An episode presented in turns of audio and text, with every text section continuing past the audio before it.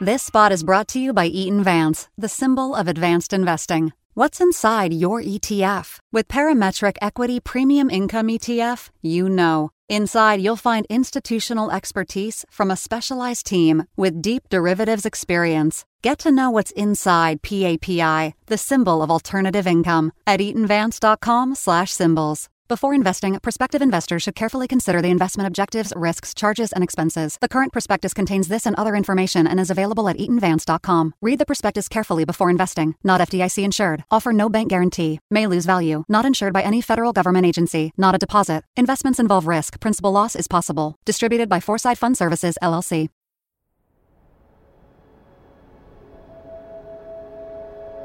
The city of Yakutsk in Siberia is the coldest permanently inhabited city in the world. In winter, temperatures routinely dip to 40 degrees Fahrenheit below zero.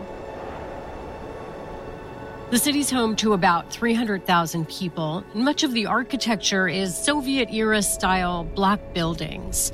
And they're built on permafrost. That's ground that's been frozen continuously for at least two years.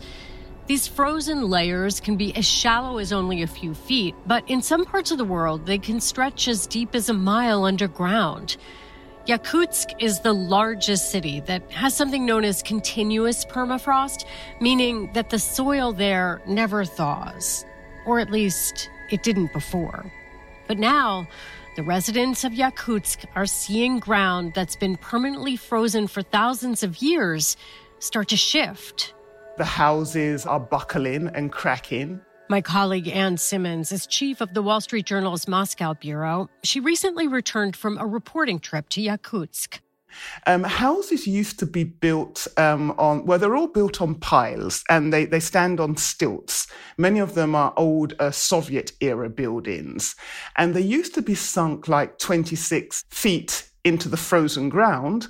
But because the permafrost has been melting, Local engineers there tell us that now they have to dig almost 40 feet down in order to ensure that these piles are anchored in the earth.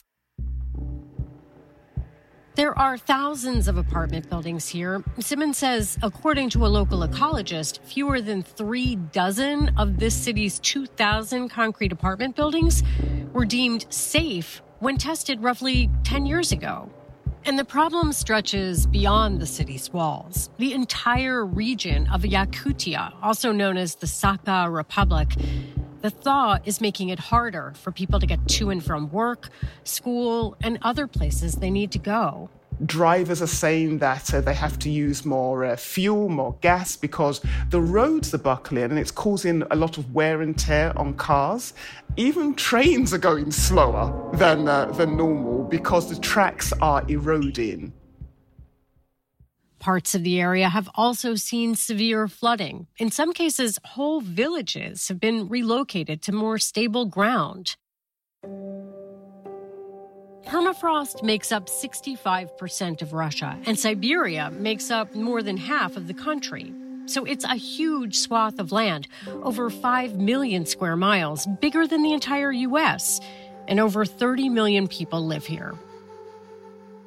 Our colleague Georgi Kantchev covers the European economy. He says the Russian government estimates that the country stands to lose $68 billion by 2050 because of infrastructure damaged by thawing permafrost. That also applies to oil and gas and, and mining infrastructure in some cases. Some pipelines are pretty old as well, so those have to be uh, potentially uh, changed, and some of these facilities have to be rebuilt, which costs money. So we're talking about a pretty significant price tag to thawing permafrost for the Russian economy. World leaders, climate scientists, and activists have been working on setting new targets for carbon emissions. The goal is to reduce greenhouse gases in the atmosphere and slow down global warming, mitigate climate change, lessen its impact. But climate change is already here. People all over the world are already being impacted by it. And the scientific models used to predict the kinds of changes we're seeing now may not be specific enough to help communities develop strategies to adapt. From the Wall Street Journal, this is The Future of Everything. I'm Janet Babin.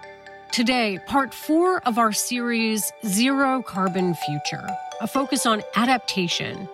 How are communities changing their ways of thinking, living, and doing business as the climate changes around them? And what are the next steps for climate scientists trying to give communities a roadmap to adapt to the changes yet to come?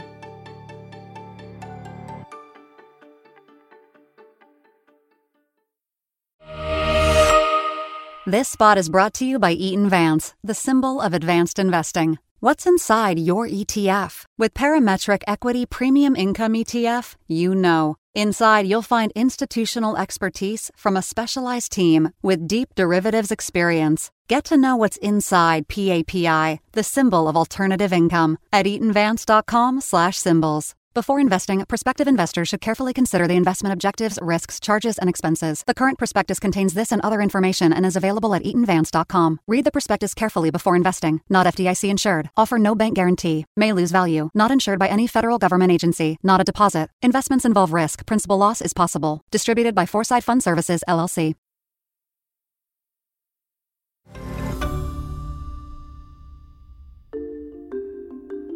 Siberia is built on permafrost. This type of ground is found underneath a quarter of the northern hemisphere. It's also found in parts of the Arctic Ocean and in some areas of the South American Andes, the southern Alps of New Zealand, and the Tibetan Plateau. And just like in Russian Siberia, permafrost is thawing in some of those other places too. It's causing some of the worst damage in Canada, China, and in the United States. Producer and reporter Emily Schwing lives in Alaska. Hey, Emily, have you seen this kind of damage up there? Yeah, so I used to own a little house about 300 miles north of Anchorage in Fairbanks. And up there, everyone has to deal with permafrost. So, next to the house, there was this little detached garage, and eventually it started kind of looking like a listing ship. It was tipping backwards as the permafrost underneath of it started to thaw. And so, two years ago, we spent a long weekend taking most of it apart by hand. Then we dragged what was left of it to higher ground, and now it's just this small shed. Oh my goodness. Wow. And I'm assuming it's not just your house, right? I mean, others are experiencing this too. So, this is a really big problem here. I've seen neighbors in Fairbanks struggle with failing septic systems. There are building foundations that have cracks in them, there's flooding and it all costs tens of thousands of dollars. The state for years has been experimenting with all kinds of road construction projects to avoid these kinds of problems. Yeah, Ann Simmons mentioned that the big thaw in Siberian permafrost is buckling roads. Is that what you're seeing there too? So, the roads here in Alaska, where there's permafrost, often develop what we call whoop de doos. It's like an undulating roller coaster effect. There's also slumping and cracking, and in some cases, the roads just collapse. We've always been battling thawing permafrost. Anywhere we've, we've built infrastructure on thaw sensitive permafrost, it's been an issue. This is Jeff Curry. He's been a materials engineer with the state of Alaska's Department of Transportation for more than two decades. Anecdotally, it's getting worse. In Alaska, permafrost mainly exists north of the Alaska Range, a mountain range that runs across the middle of the state. And there's four highways here that cover nearly 1,100 miles. Curry estimates at least 10% of those 1,100 miles are really problematic, and another 20% are in need of regular attention because of damage related to shifting and thawing permafrost. So, one of the ways the state's trying to adjust is by adapting its roads. Curry is standing on the side of a road near the University of Alaska Fairbanks, where an experimental embankment was built back in 2003. It's called an air convection embankment, ACE, and to an untrained eye, it looks simply like a pile of dark gray, jagged boulders spread out along the sloping shoulder of the roadside. The point is to have this void space between the rocks so that air can circulate in there. And in the wintertime, the, the pavement above this ACE rock is exposed to the air, which can be very cold in Fairbanks. Uh, you know, below zero Fahrenheit is common. It used to get down to 50 below, but it doesn't anymore. but uh, it still gets to 30, still, 30 below. That's still cold. it still gets it still gets cold, and the point is that it gets much colder than the permafrost. The road is built on top of the permafrost, and that permafrost is actually warmer than the road surface at certain times of the year. If it's 30 degrees below zero outside in January, that's also the temperature of the surface of the road. But in Fairbanks, the permafrost underneath that road's surface typically hovers just below freezing at 31 degrees above zero. This experimental design uses air convection where warm air rises as cooler, more dense air sinks to keep the permafrost underneath frozen. So the warm air at the bottom moves up in the embankment up towards the pavement and at the pavement area uh, that, that air becomes colder and the cold air likes to sink so it creates these internal convection cells and essentially pulls heat out of the permafrost during the winter whenever the pavement surface is quite a bit colder than permafrost this road's been here since 2003. It's pretty flat, no whoop de doos, no sagging, no failures. So it's working. Curry and his colleagues are putting the finishing touches on a report all about it. The simplicity of this design makes it useful all over Alaska. But because it's expensive to haul rocks, experiments are now underway to figure out if the kinds of rocks used in an embankment make a difference. Here in Fairbanks, the rocks are about the size of a microwave and the edges are jagged. But further north, Curry says the state is experimenting with local rock, like rounded, smooth cobbles from a river. They're also experimenting with how thick the layer of rock should be so that it's effective. There are three other projects that utilize air convection embankments on highways in Alaska. And all this is in, in an effort to come up with less expensive designs that are more cost effective, in, in particularly in places where that bedrock is not available. In 2019, Curry says the maintenance and operation budget for the state's northernmost highway, the Dalton, was $5.4 million. He also says it can cost $2 million to build a single mile long embankment. The embankment we're looking at is just a fraction of that size. If the Department of Transportation here had to build embankments along hundreds of miles of Alaska's highways where they cross permafrost, it would blow up the budget. So, this is an extremely expensive way to adapt to thawing permafrost. Emily, I'm wondering if this type of adaptation, this design, can it be used in other places as well? Is it catching on? It can be used wherever there's both permafrost and a road. Canada is using it on the Alaska Highway and the Yukon, and in China, air convection embankments have been used to stabilize the high elevation railway that connects China and Tibet. But there is one problem. The design is built around the idea that Alaska has long stretches of winter at sub zero temperatures. Curry and other engineers like him just don't know how long that will be the case. Now, here's the rub if the winters become shorter, which they are, and become warmer, there's going to be a little bit less cooling effect every winter. And if the summers become longer and perhaps warmer, there's going to be a little more thawing. So this system works well now, and it should work well in 30 years. But if the temperature trends continue in the direction they're going, it will not work forever. Curry says Alaska's Department of Transportation relies on worst case scenario modeling from the Intergovernmental Panel on Climate Change. But that begs the question what happens after 30 years? And in the big scheme of things, I don't have a good answer for that. Alaska's not alone. Extreme heat is also causing problems in places that are known for more moderate temperatures. Earlier this year, roads buckled in Oregon, Minnesota, and a host of other states in the Pacific Northwest and Midwest in the extreme heat. And in Arizona, emergency rooms treated patients with severe burns from searing road surfaces. The federal government is trying to address these issues. A recently passed bill includes tens of billions of dollars for projects that aim to make infrastructure more resilient against the effects of climate change. To get these projects going, though, it helps to be flush with funding. And you also want to be able to look into the future somehow. And science does have a way to do that climate models. But some researchers fear the models we have now are inadequate for policy making, for urban planners and designers to rely on. Coming up, how science is adapting to the need for more microclimate models.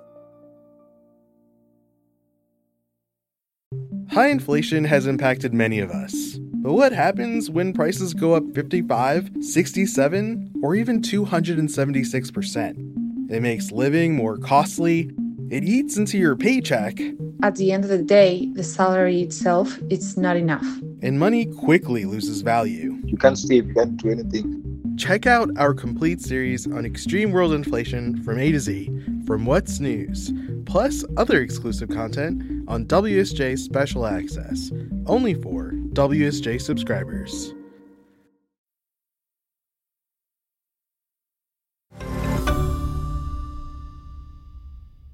While failing roads and a hefty infrastructure price tag are high stakes in Alaska, communities elsewhere are facing different challenges. Megafires, sea level rise, coastal erosion, drought, and extreme heat. How individual communities respond will depend on how climate change plays out locally. Emily, we've been hearing about communities working to adapt to the changing climate. Do we have a sense of where else this kind of work on adaptation is happening? Yeah, we have an idea. So there's one estimate from researchers at Carnegie Mellon University that shows that as of May 2020, at least 48 cities in the US have climate adaptation plans in place. There's at least one plan that addresses climate action in every US state. What are some of the specifics of these plans?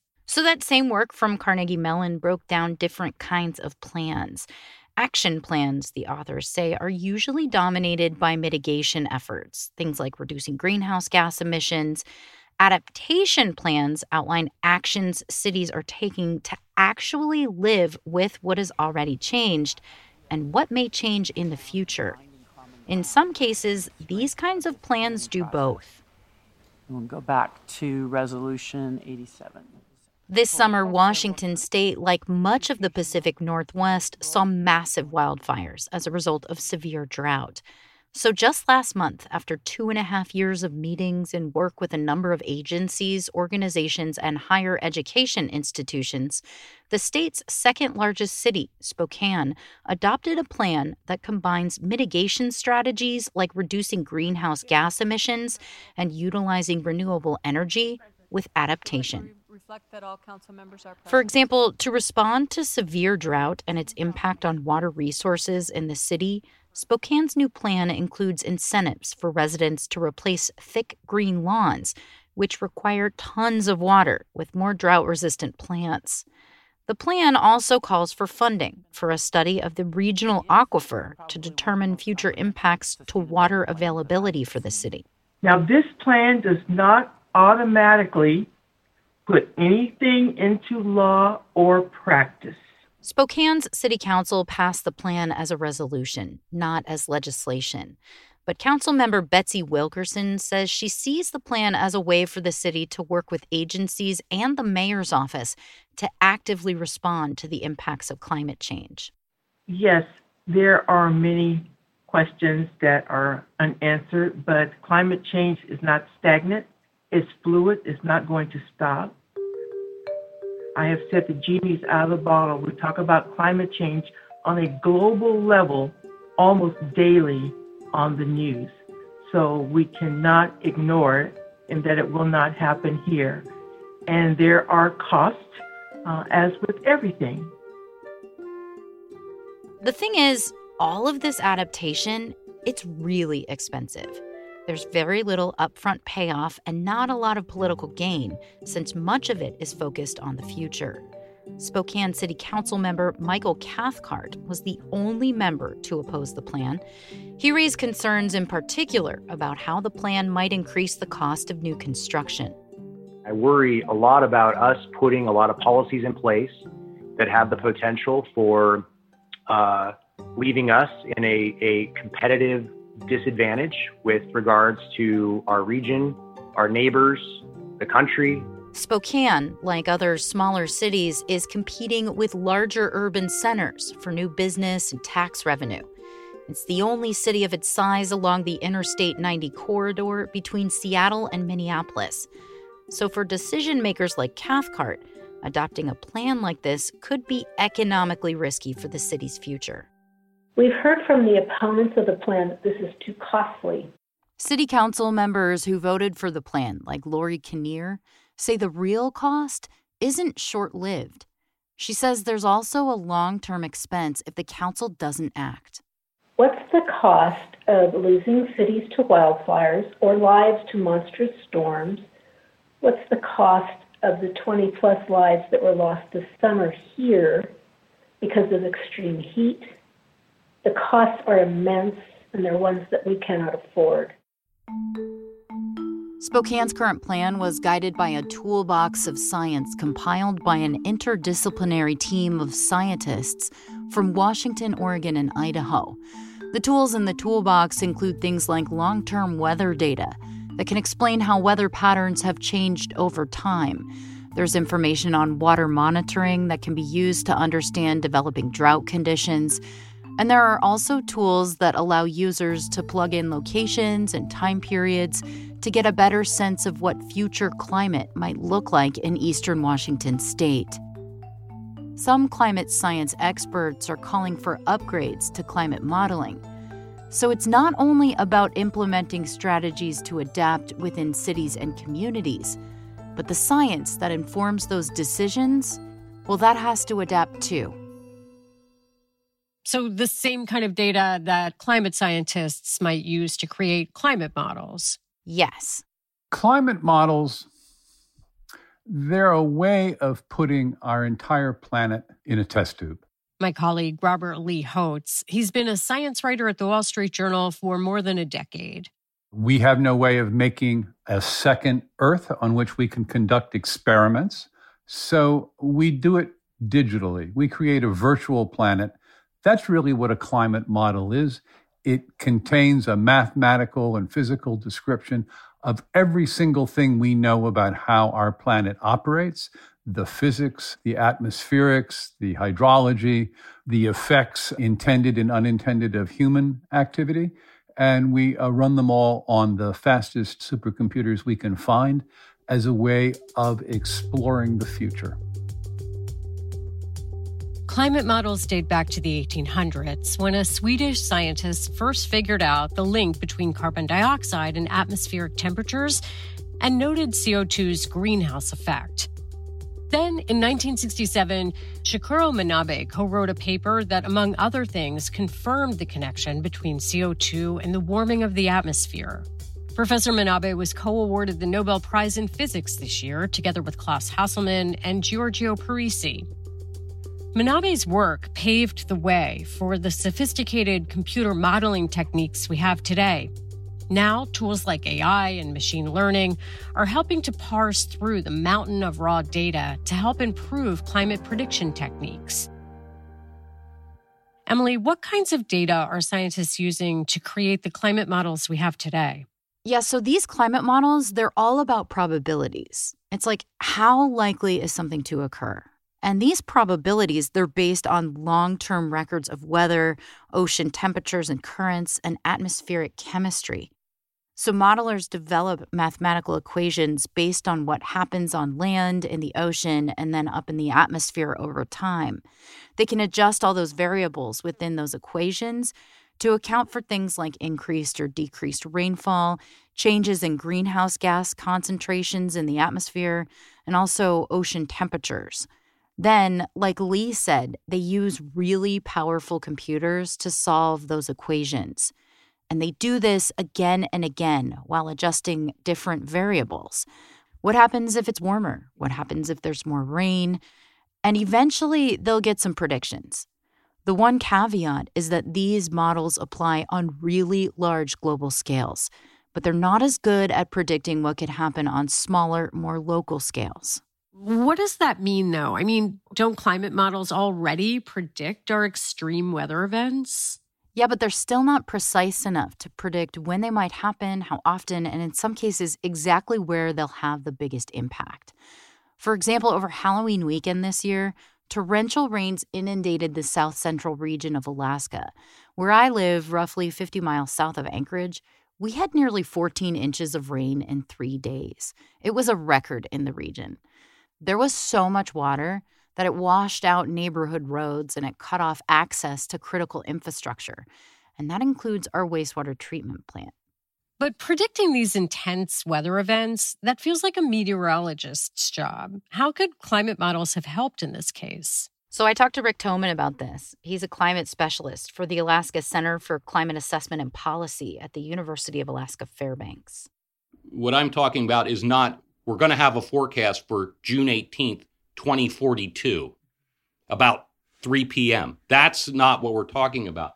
But what we can do, what are the chances of the catastrophic rains, for instance, that we saw in Germany this summer, in the New York City area this summer? In his perfect climate science world, the research will provide what he calls climate science deliverables information and data that's palatable and useful to the general public where they live on the ground. But he says this is also a communication problem. For example, the UN's Intergovernmental Panel on Climate Change has used global climate models to predict catastrophic climate driven disasters if the Earth's average temperature warms more than 2 degrees Celsius. But that's a global number. It's not clear what that means locally two degrees of warming globally will mean something entirely different in the Southwest than it does in the northeastern region of the US. So, here in Alaska and elsewhere in the far north, warming is happening three times faster than the rest of the world. What we don't have nearly enough of is what does two degrees of warming at the global scale mean at the regional level, at the local level? Intermountain West, Alaska, right down to the local scale, individual communities, individual tribes. How do we get to this more local level that Rick Thoman's talking about? Part of it is getting more data. There's some important information that we just don't have. That includes data on how wet the soil is. This is just one example, but it really illustrates the problem. Scientists know that weather, like rainfall, directly affects soil moisture, but they have less clarity on how things work in the opposite direction. What they do know is that soil moisture can affect humidity and precipitation, runoff into streams and rivers, and even ocean currents. They know that evaporation is the major driver in soil moisture's influence on weather patterns and longer term climate. So, for example, wetter soils can regulate temperature more effectively than dry soils because when the water evaporates from the soil, and has a cooling effect at the Earth's surface. So, we know it would be really helpful for localized climate models to have more data about soil moisture. Now, here's the big but it's really hard to measure soil moisture, and it's highly variable. This kind of specific data would be really helpful to John Walsh. He's the chief scientist at the International Arctic Research Center and he's been modeling climate in Alaska for decades. Walsh is an expert in localizing climate models, or what's known as downscaling. We like to say that the, the climate model is look like looking through a blurry telescope or a blurry camera lens. The downscaling gives it much more focus. Walsh says downscaling models to understand localized events is an important step in helping communities adapt to climate change we had the State Department of Transportation come to us. They're now required to take into account future changes in heavy heavy summer rain events, the you know the things they call gully washers, the downpours, when they put in bridges and culverts. These culverts are designed to handle what, what's expected to be the you know the heaviest rain event you might get in a particular period. But if that heaviest rain event in a particular period is becoming heavier, more intense, they now need to factor that change into the design of the culvert size so that they're they're able to handle what's expected in the future.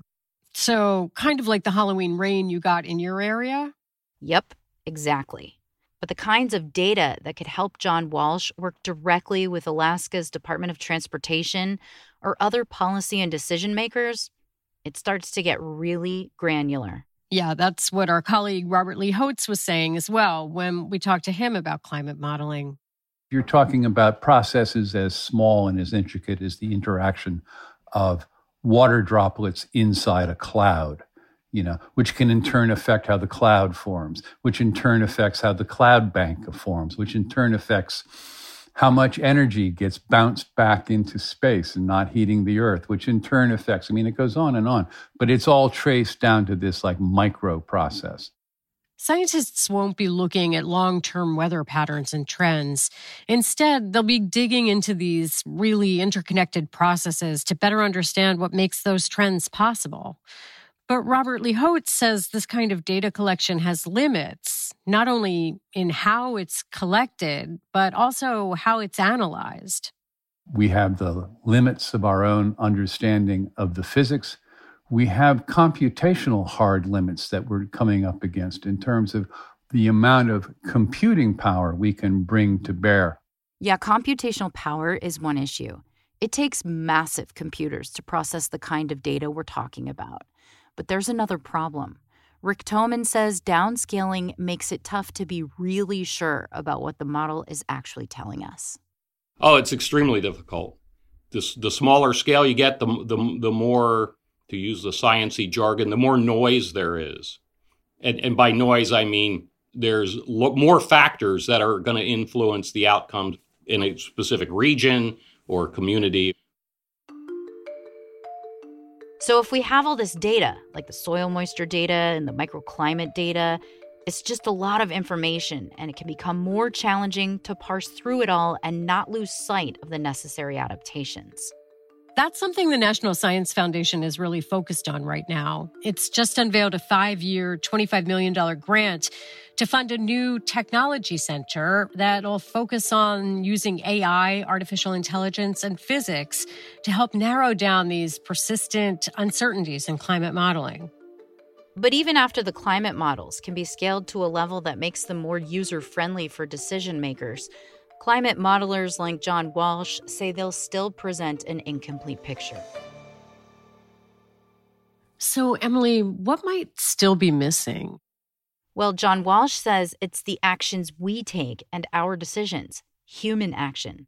So, just as humans in the past altered the climate by building dams, cutting down trees, and burning fossil fuels, we must predict how humans will adapt to a changing planet in the future and integrate that adaptation, those changes, into the feedback loop, into the new, more local climate models. So I think that that human dimension is, is a key one. Um, there might even be things like population migrations in response to a changing climate that could affect what happens at the ground, which in turn affects the atmosphere. So I think the big next frontier in climate modeling is somehow narrowing down this uncertainty range about what people will do by getting people into the picture.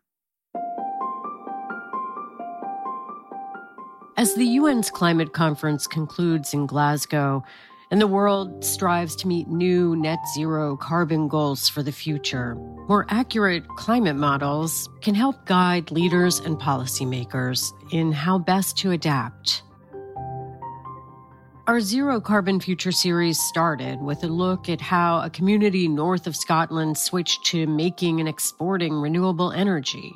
We moved on to highlight how better energy storage strategies could make renewables more stable and how carbon capture techniques could be part of the solution. And that human element missing in the models, it plays a role in all of these initiatives that help get us to our zero carbon future. Emily, thank you for your reporting. Thank you.